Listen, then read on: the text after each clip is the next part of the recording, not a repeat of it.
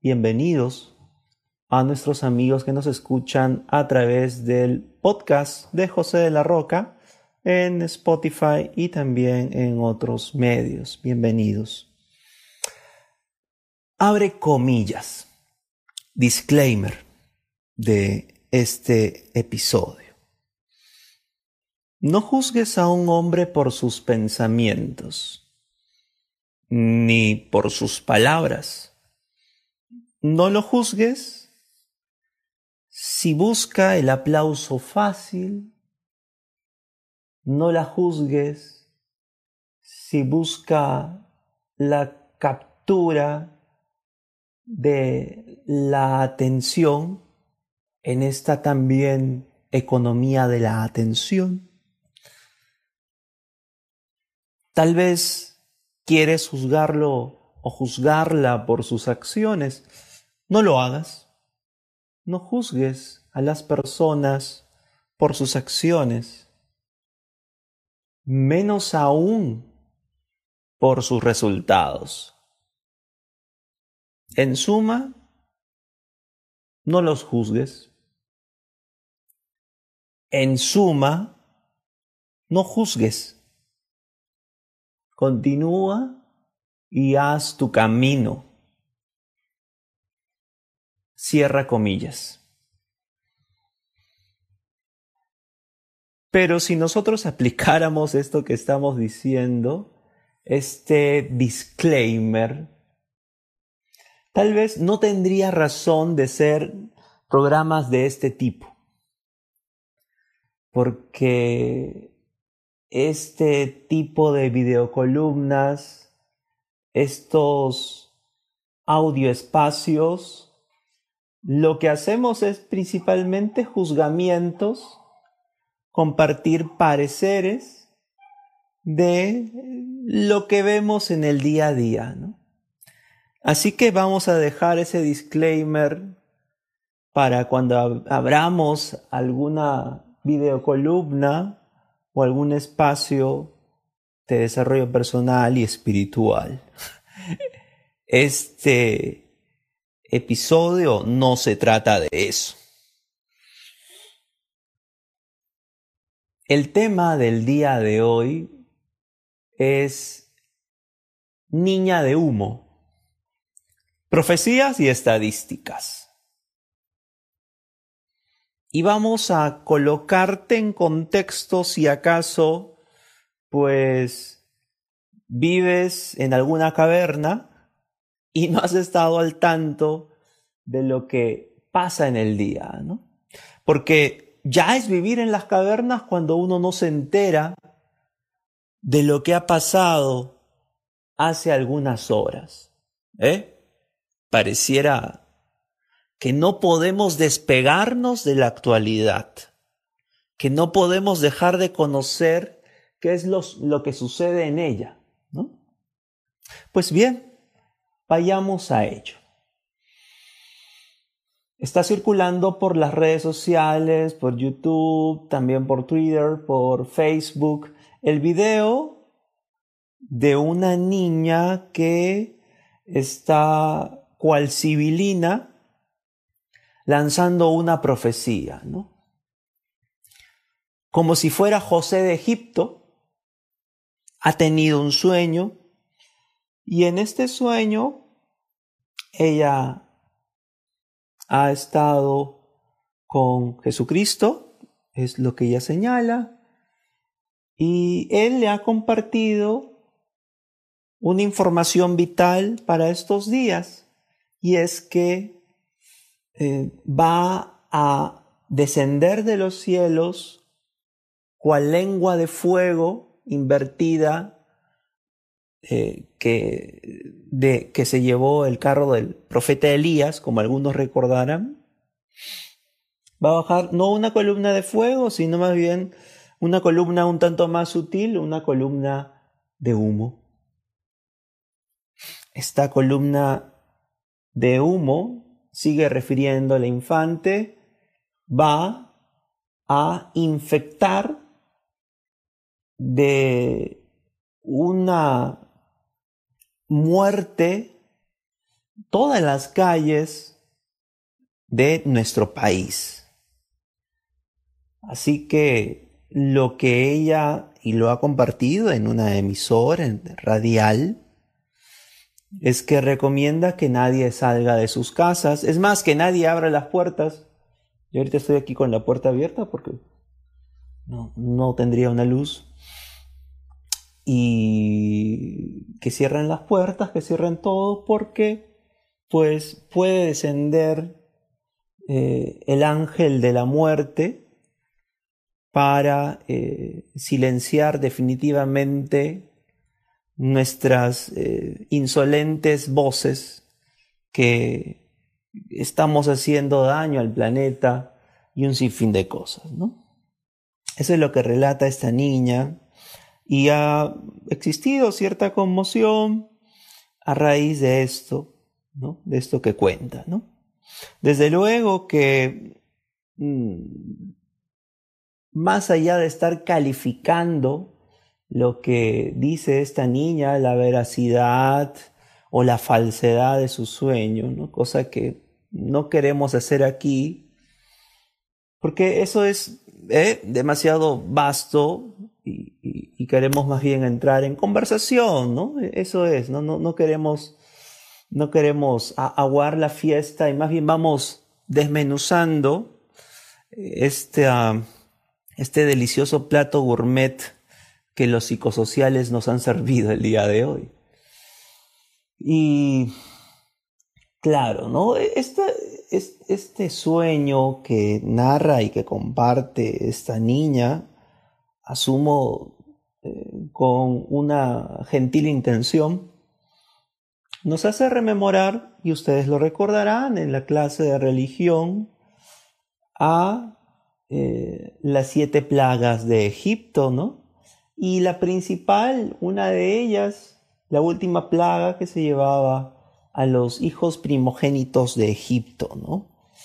Y para que el pueblo de Israel, porque en ese tiempo los israelitas estaban sojuzgados por el imperio egipcio, no perecieran con el mandoble de la espada del arcángel de la muerte, eh, tenían que guarecerse en sus casas y pintar el umbral de sus puertas con sangre de cordero, ¿no? O de lo que encontraron. Y, de esa forma el ángel de la muerte, la muerte misma, iba a pasar de largo y, se iban a salvar. Entonces, parece que está inspirado un poco en eso, ¿no? de esta niña que, que lo cuenta fervientemente, que lo cuenta con inocencia. Mm, parece que pertenece a, una iglesia cristiana, aquí hay libertad de culto, por supuesto, y, tiene esa, creencia. Em, entonces, sí, nosotros en la comunicación, eh, los que estamos dedicados ahora a esto, a comunicar, a buscar eh, dar ciertas herramientas o, simplemente disiparnos de los libros, las películas y las experiencias eh, de las que formamos parte en nuestra experiencia vital, nos convertimos en esto que se llama Cool Hunters, ¿no? Eh, que es más o menos como buscadores de tendencias, ¿no? Y en ese interín nos hemos delumbrado con cosas maravillosas por Internet. Desde textos que tal vez no podíamos acceder a ellos por diversas circunstancias, desde un aspecto económico o tal vez porque en nuestra ciudad no existen pocas librerías decentes. Una de ellas, por ejemplo, es Iberolibrerías. Y, pero no hay muchas más. No hay muchas más. Y a veces uno quiere acceder a cierta literatura, ciertos libros. Entonces tiene que ir a la web. Tiene que navegar en la web. Ahora claro está que ya se ha dejado este paseo por los bosques digitales y ya no navegamos por la web. Ya no damos un paseo por el parque de la red. Simplemente nos hemos ubicado dentro de los establos de Facebook y Zuckerberg pues eh, nos está exprimiendo cuáles vacas de la metadata, eh, toda la información que tenemos, los clics que damos y de esa forma aparecen los anuncios, ¿no? Para vendernos las cosas que supuestamente nos gustaría comprar, ¿no? Pero volviendo a esto, eh, entonces nos volvemos cool hunters, los que buscamos hacer cierta comunicación, buscamos detectar tendencias, y, hay cosas pues que, que, realmente ya no paran de sorprendernos, ¿no? Pero veremos si, si esta tendencia, esta profecía de esta niña, que está dando una profecía de una columna de humo, de un ángel vengador vaporoso, va a discurrir como, como comienza el manifiesto comunista, ¿no? un fantasma está recorriendo Europa, ¿no? También un ángel está recorriendo Perú. Entonces vamos a ver cuál es el suceso de esto, ¿no? Pero, pero son, son cosas sorprendentes, ¿no? Son cosas sorprendentes que más allá de esto, pues eh, nos hace pensar un poco en la educación también que reciben nuestros hijos, ¿no? la información, la data, los relatos, la literatura que reciben nuestros connacionales. Eh, y a eso vamos a arribar en el siguiente tema, ¿no? En el siguiente tema que está conectado también, ¿no? Porque esta niña forma parte de este grupo de muchachos que en este momento, por esta, eh, esta emergencia, no están yendo a la escuela, no están yendo al colegio, no están accediendo a servicios educativos que puedan esclarecer sus juicios y puedan, puedan afilar la espada de su mente, ¿no? Y han habido grescas ya en las redes acerca de, y este es el tema, acerca de esta educación virtual. La educación virtual que muchos se niegan a pagar, estoy seguro que con justificables, con entendibles razones, ¿no? porque ahorita todos estamos esquilmados en nuestras economías, no no obtenemos las mismas rentas, nuestros sueldos tampoco valen lo mismo. El barril del petróleo pues ha, ha bajado como nunca, ¿no? Como nunca, ¿no? Uno siempre piensa que el petróleo, la gasolina, los combustibles fósiles son los más caros. Eh, pero en esa, eh, en esa coyuntura se nos presenta pues esta discusión que tienen los padres de familia con los colegios, ¿no? Con los colegios que pues son empresas. Y son empresas, pero son empresas que también son responsables de personas. ¿Y de qué personas? Sino de acaso el gremio más grande de todo el Perú, que son los profesores y maestros. Y son profesores y maestros que buscan sostenerse en este ambiente precario, en esta balsa de emergencia, en este bote de emergencia en el que nos encontramos ante el naufragio global de nuestras economías. Y muchos padres aducen y siguen aduciendo que no deben pagar lo mismo hasta que deben pagar la mitad y eso indudablemente, si bien eh, choca directamente con las utilidades que busca obtener una, una escuela particular, eh, también se ven afectados colateralmente los sueldos de los profesores y maestros. Y esto lo, quizás lo tratamos desde otro ángulo, pero ahora también nos llega una información distinta. Y es que, ¿cómo hace una clase un maestro, un profesor? ¿no?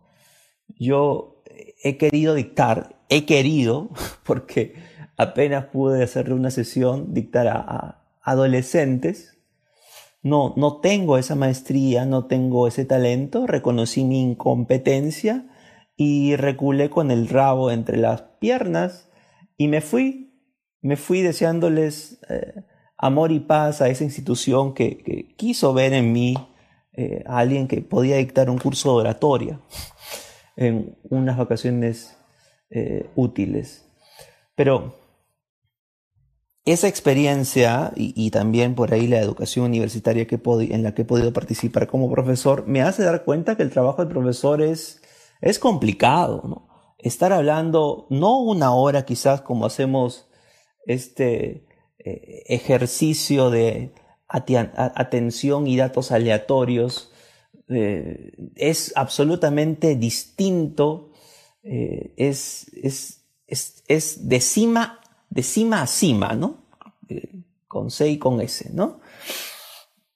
Hacer de profesores hablar cuatro horas, tres horas y encima buscar la atención de sujetos o individuos que no te la quieren dar, ¿no? Porque tú no eres eh, un educatuber, porque tú no eres, en el mejor de los casos, un educatuber, si es que el chico quiere aprender, porque el otro, hay otros que no quieren aprender no tienes la pirotecnia visual que tiene un youtuber. Y, se hace complicado y se hace difícil y por más que cruzas y recruzas y tangencialmente siquiera tocas la atención de, estos sujetos llamados alumnos, pues eh, pareciera una partida perdida de ajedrez, ¿no? Desde el inicio. Pero hay quienes sí poseen esa maestría. conozco excelentes profesores, tengo amigos que son profesores, y, gloria, qué, gloria que, que, jóvenes y chicos y adolescentes y púberes y hasta adultecentes se puedan educar y puedan escucharlos, ¿no? pero no, no es tan sencillo, no es tan sencillo. Imagínate si tiene eh, esos obstáculos y barreras de espacio, de tiempo, de dinamización una clase, ¿cómo será en virtual? Donde el sujeto se encuentra a kilómetros de ti, donde tiene al alcance de la mano de un clic el abrir otra ventana y distraerse y supuestamente estarás con la web en el Zoom, con tu cara ahí, tú estarás viendo la cara del alumno, pero él capaz está jugando Dota, ¿no? O, Counter, o Age of Empires, o un montón de juegos. Entonces, se hace complicado, se hace complicado. Parece que el profesor ahí tiene que ser una especie de policía y llamar la atención a los alumnos. Es, sumamente agotador. Es un trabajo, eh, oye, ciclopio, titánico. Y ahí, en ese aspecto, mis respetos. Entonces, imagínense ustedes, ¿no? Claro, en la clase presencial tú puedes... ¿eh? no sé, hacer que los alumnos hablen de manera muy fácil, eh, con un dedo eh, cuasi dictatorial, ¿no? Pero un, dictador bueno que busca el saber. Y, obligas a los chicos a que participen, ¿no? Pero a ver, este, hazlo por internet, ¿no? Le hablas, le hablas, no responde, capaz eh, tienes que, tienen que apagar todas sus cámaras webs porque ahorita todos estamos en las casas y el internet es escaso. eh, la banda de ancha es escasa, ¿no? Porque los vecinos del profesor están viendo Netflix o porque en la casa del alumno de ese chico están viendo eh, Prime Video o Disney Plus, ¿no? Y, o están jugando en, línea, el hermano menor o la, hermana mayor, etcétera, etcétera. Entonces se hace complicado. Hay una serie de inconvenientes, además de el poder encontrar, reitero, esa dinamización, el obtener esa atención tan escasa que, que no tenemos ya, ¿no? Y en la cual, por supuesto, ¿no? Eh, estaba leyendo un poco, aprovechando, aprovechando amigos este confinamiento, que si acaso existe una educación realmente valiosa, es la educación que encauce nuestra atención y que pueda disciplinarla y enfocarla. Esa es la educación que realmente cuenta, la educación atencional, la formación, el enfoque, la metodización de la atención. Eso es absolutamente necesario. Y hay distintas formas de empezar con esto, ¿no? Hay distintas formas de empezar con esto, siendo las 5 y 29, ¿no? Siendo las 5 y 29. Eh, desde el dar las gracias, ¿no? Por ejemplo, yo les cuento algo, ¿no? Yo mm, he estado a veces levantándome muy temprano porque ahora nuestros relojes biológicos pues han sido, han sido cambiados de una forma por esta eventualidad que ya se ha convertido como realidad y me he levantado muy temprano, he estado leyendo algunos textos y estaba, por ejemplo, ¿no? por ejemplo, redescubriendo lo valioso que es el dar las gracias, ¿no? el agradecimiento. Y creo, yo los invito a que podamos practicar esta pauta, ¿no? El hecho de comenzar el día, tener un cuaderno para este fin y escribir solo tres, Solo tres cosas por las cuales estamos agradecidos en nuestra vida. Solo tres cosas. Seis, cinco, siete líneas para cada una de ellas, un poco explicando por qué, cómo, ¿no? Estamos agradecidos de esto, ¿no? Y escribí que estaba agradecido porque eh, pues tengo salud, ¿no? Tengo salud, que esto ya es de por sí una, una gracia, una dádiva no tan frecuente en, en estos tiempos, lamentablemente. Eh, tengo alimento y tengo el amor de mi familia, el amor de los que me quieren, el amor de mis amigos. Entonces, esto nos ayuda a, iniciar el día, ¿no? Y eso también forma parte de la educación, ¿no? forma parte de esta educación atencional, ¿no? que busca deshacerse un poco de, esta pirotecnia visual, un poco evolucionar, humanizar ese homo videns de Sartori, ese hombre que solamente ve, que solamente existe por las cosas que ve, ¿no? sino un hombre que, que cogite, un hombre que piense en tal vez cosas un tanto más diáfanas, pero a la vez más indescriptiblemente, irremediablemente profundas, que tocan la raíz de nuestro propio ser, ¿no? Eso es esencial, ¿no? Bien, yendo entonces al tema de la educación, hablábamos de la educación virtual, pero aquí hay un tema que, ciertamente me, causó gracia, me causó risa. Eh, hay un colegio, por ejemplo, en Colombia, que dentro de los estipulados para el inicio de sus clases eh, virtuales, ha dado una serie de requisitos y dentro de esos requisitos está, por ejemplo, el uso de uniforme obligatorio para las clases virtuales.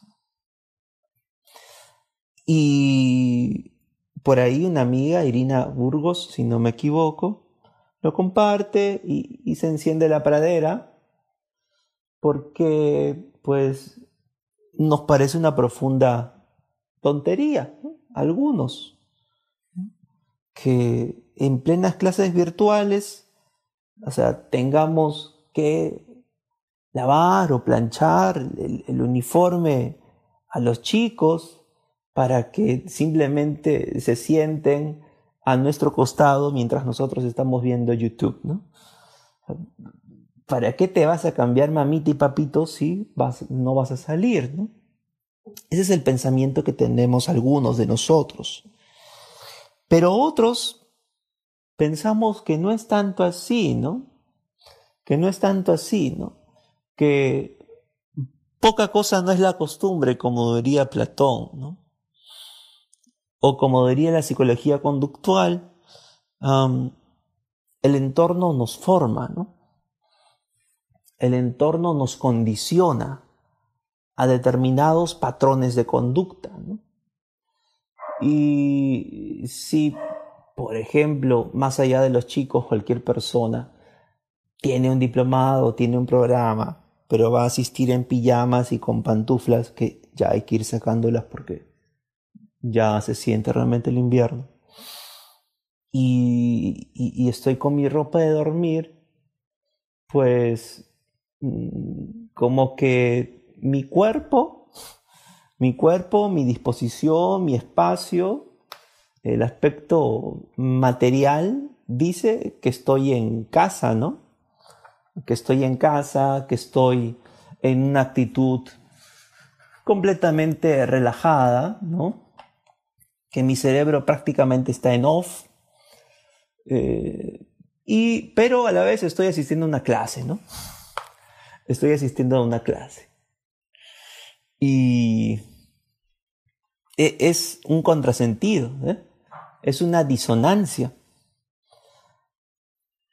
Para esto, la importancia del uso de uniformes, la injerencia que tiene eh, el entorno o el ecosistema eh, el cual alberga un individuo, la psicología conductual ha hecho diversos experimentos. Uno de estos experimentos se realizó con eh, la aviación, con los aviadores de guerra de Estados Unidos. Y se hicieron dos grupos. En uno de ellos se iba a hacer una simulación de vuelo y uno de ellos hizo la simulación de vuelo en su casa. Simplemente se bajó el programa, en sus home office, en sus escritorios de sus casas y tuvieron un puntaje determinado.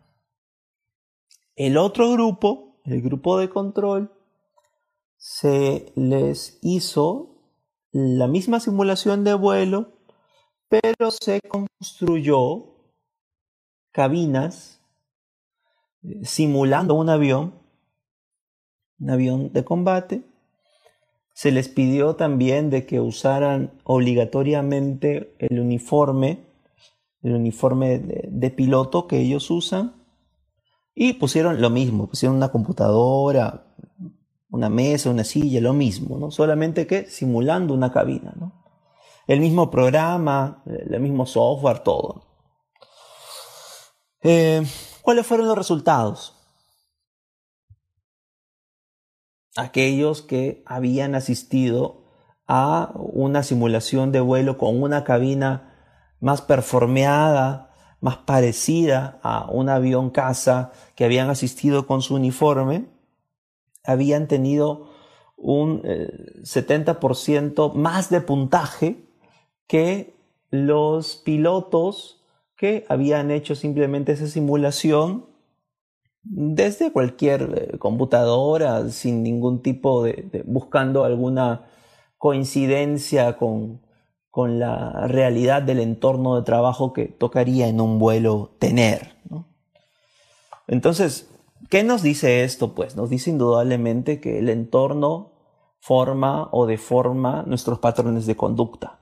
Eso es absoluto, ¿no? El, hombre, por más que él crea que es un ser libre, que tiene libre albedrío, eh, que tiene la autodeterminación y que su voz cuenta y que es un ser supra original, que es lo non plus ultra que existe y que su voz importa, pues la realidad es que no es tanto así, que simplemente nuestros padrones de conducta y nuestro eh, nuestro destino o lo que nos pase está condicionado eh, de manera meridiana por eh, los fenómenos del entorno ambiental, por el historial de aprendizaje, por es decir, por las cosas que hemos ido aprendiendo, nos han ido pasando, las experiencias, y desde luego por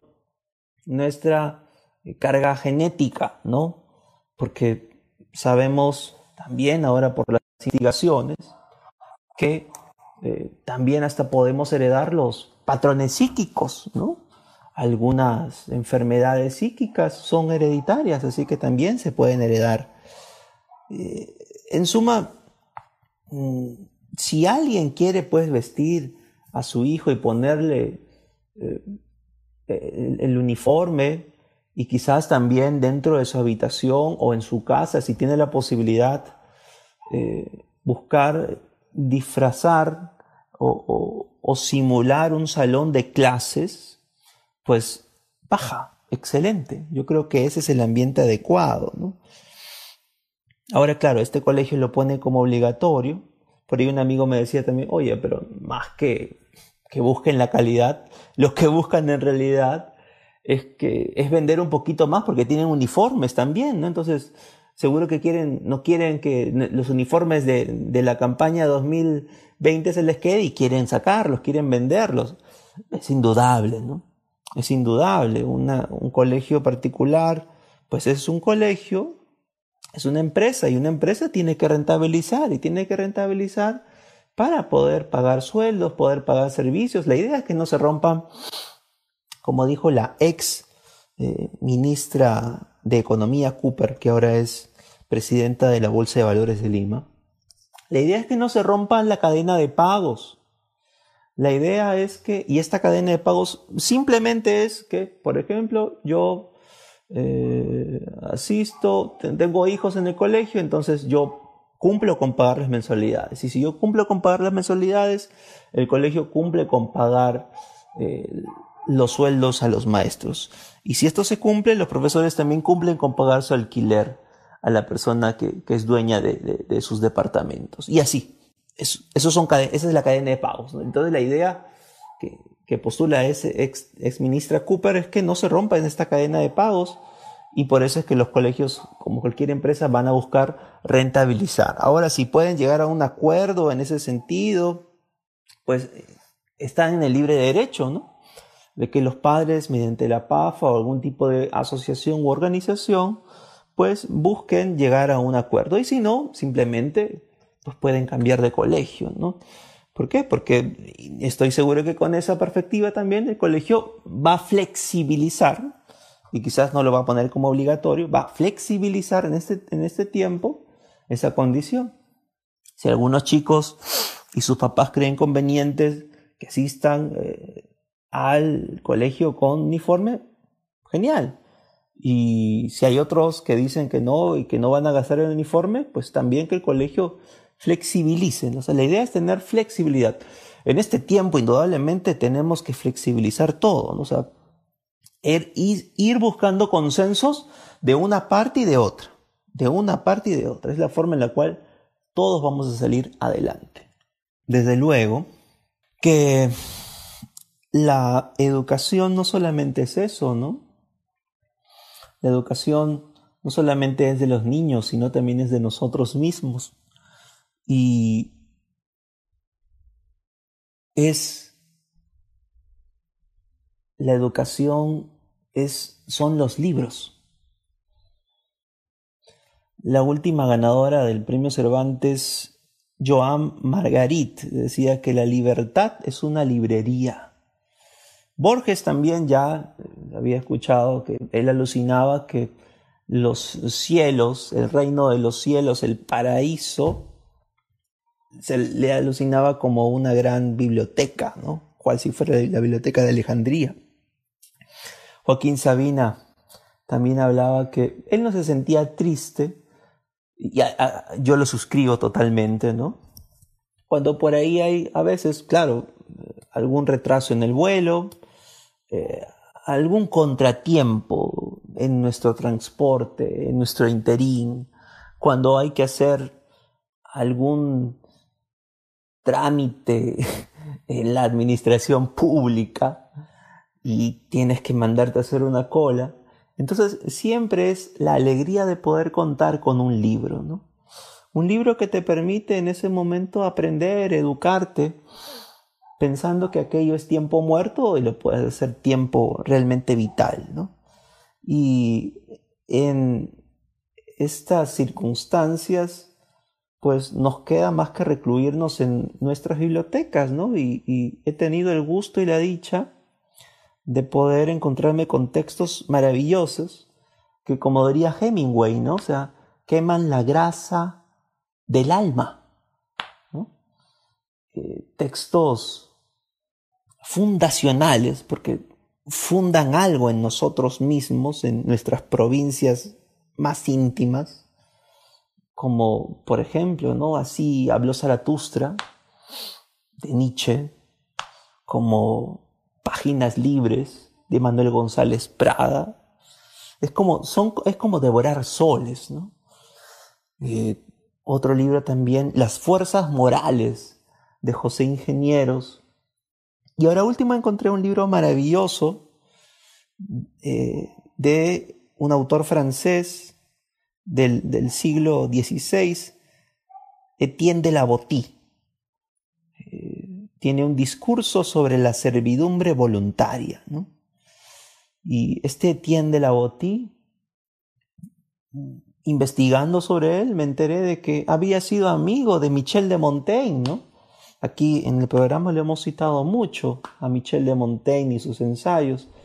Y Michel de Montaigne lo tenía en alta estima a Etienne a, la botí, porque este discurso de la servidumbre eh, eh, sobre la servidumbre voluntaria trata acerca principalmente de la búsqueda irrestricta de la libertad y la lucha contra la tiranía que busca doblegar y subyugar y robar esa libertad. Es lo que la Botí llama la lucha contra el uno, ¿no? porque solamente uno es el tirano y miles, cientos o millones son los siervos que se ven pues atropellados en sus derechos por este sujeto. Entonces, la Botí hace un, un trabajo tremendo en este texto con referencias clásicas, con una pulcritud en el lenguaje, y lo escribió a la edad de 18 años. O sea, nosotros, yo tengo 33, ustedes tendrán lo que ustedes tengan, y, escribir un texto de esta claridad, de eh, esta, este escalamiento en lo intelectual, es realmente sorprendente para alguien de 18, ¿no? Por ejemplo, leamos alguna cita nada más.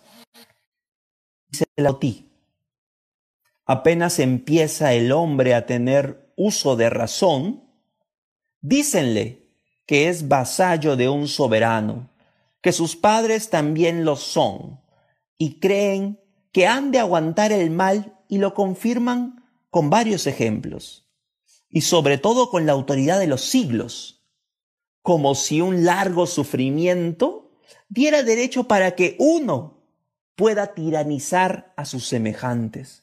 El tiempo no da jamás derecho a obrar mal, antes bien aumenta el peso de la injuria. Hay no obstante algunas almas, bien que pocas, más privilegiadas que las otras, que notan el peso del yugo y procuran liberarse. Y sigue y sigue la botina. Entonces, es la lucha contra el tirano, ¿no? Es la, busca, la lucha contra el tirano, la lucha contra el opresor. Eh, sí, eh, no es que reniegue de la monarquía, no es que reniegue de ese sistema, sino que eh, reniega de los tiranos, ¿no? De los tiranos, aquellos que han llegado al poder, a la tiranía, pero que no son precisamente buenos líderes, buenos gobernantes. otra cita también de la Botí quisiera compartirles aquí, ¿no? Dice la Botí, la semilla del bien que la naturaleza ha sembrado en nosotros son tan sutiles que las arrebata al menor huracán. No son tan susceptibles estas semillas del bien, dice la Botí. No son tan susceptibles de conservarse como de corromperse, de arraigarse como de reducirse a nada. Los hombres son ni más ni menos como los árboles frutales que conservan su naturaleza particular mientras les dejan crecer libres, pero que se adulteran y dan frutas extrañas en el momento que se injertan. con esto la botí quiere decir que si bien estamos, sí, la educación, por ahí, algunos buenos agentes de nuestro ecosistema eh, nos insuflan ideas positivas, propositivas, pues eh, raramente, raramente eh, eso permanece en nosotros. Lamentablemente no permanece, sino que al contrario, basta que alguien nos injerte alguna idea negativa, la tomamos la tomamos, ¿no? Porque eh, pareciera que el vicio es mayoría, ¿no? Pareciera que, el mal está en el trono o en el poder, ¿no? Para la botín, ¿no? Bien amigos, ya estamos llegando ya a la parte final del programa. Hemos hablado un poco, un poco de todo, como siempre. Eh, simplemente queremos terminar con algo que parece que el presidente está tocando Em, acerca de lo que ya se llama la inclusión digital. La inclusión digital. He conversado para hacer este programa pues con diversos amigos profesores también. Hemos tocado el tema de educación y la inclusión digital es esencial. ¿no? La educación virtual que ahora parece va a ser, es una realidad ya, y no solamente por este año, sino por lo menos por el siguiente año. Eh, hay especialistas que eh, vaticinan o proyectan que en el mejor de los casos la vacuna se va a alcanzar en el 2022 eh, y en el peor de los casos 2025. ¿No? Entonces, esto va a seguir para rato. Por lo tanto, la inclusión digital, es decir, el incorporar a las nuevas tecnologías, a las redes de información, a la mayor cantidad de la población es esencial. Y esa debe ser una política de Estado que en conjunto, no divorciado con el sector privado, pueda incluir a la población, pueda darle la información, pueda darle las facilidades para que esto se haga realidad, ¿no? Estos cambios deben hacerse pues no de un machetazo, no con machete, sino con bisturí, ¿no? viendo eh, lo micro, los microcambios para llegar a los macrocambios. ¿no? Tiene que ver esto, indudablemente, la inclusión digital como consecuencia de también la reactivación de los informales. ¿no? Sí, existe un programa que es Reactiva Perú, y está yendo el paquete para el sector formal, pues abramos también esa posibilidad para los informales. Si alguien quiere acceder a esos bonos o a esos préstamos que el Estado está garantizando en hasta el 98%, es decir, si la deuda no se paga, el Estado lo paga hasta el 98%, en el caso de, préstamos menores a 30 mil soles, abramos esa posibilidad también a los micro y pequeños empresarios informales que se inscriban, que la SUNAT los formalice y que accedan a esos bonos o a esas garantías, esos préstamos que el Estado está dando. Es una idea, creo que es algo interesante que se puede aplicar en nuestro país. Bien amigos, entonces queremos agradecerles su eh, gentil asistencia y escucha a este podcast que tenemos en Spotify, el podcast de José de la Roca